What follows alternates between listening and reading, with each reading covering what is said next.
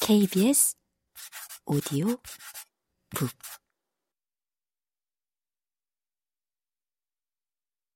다음 날 블랑은 3층의 값비싼 방으로 나를 안내했다.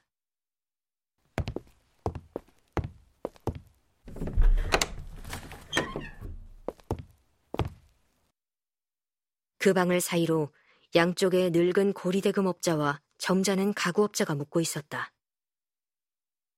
이제 4층에 새든 사람이 아무도 없는 셈이었다. 그러나 얼마 후 나는 잔이 애절한 사연으로 내게 방을 옮기도록 한 것이 다른 이유 때문임을 간파했다. 그 후로 그는 나를 부르지 않았고 내가 찾아가더라도 대단히 불편해했다.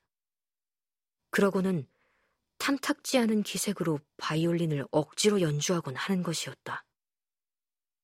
밤에는 늘 그런 식이었고 낮에는 잠을 자느라 아무도 방에 들이지 않았다. 다락방과 기이한 선율이 여전히 내 마음 한편을 사로잡았지만 노인에게 느꼈던 연민은 많이 사그라졌다.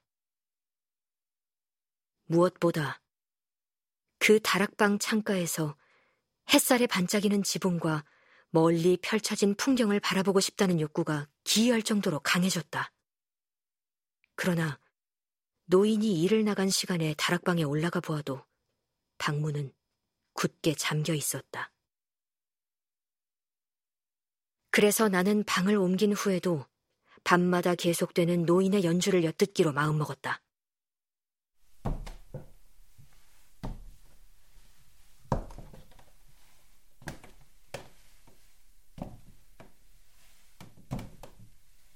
처음에는 예전에 5층까지 까치발로 오가는 것이 전부였지만 나중에는 삐거덕거리는 계단 끝까지 올라가 바로 문 앞에서 노인의 연주를 듣게 되었다.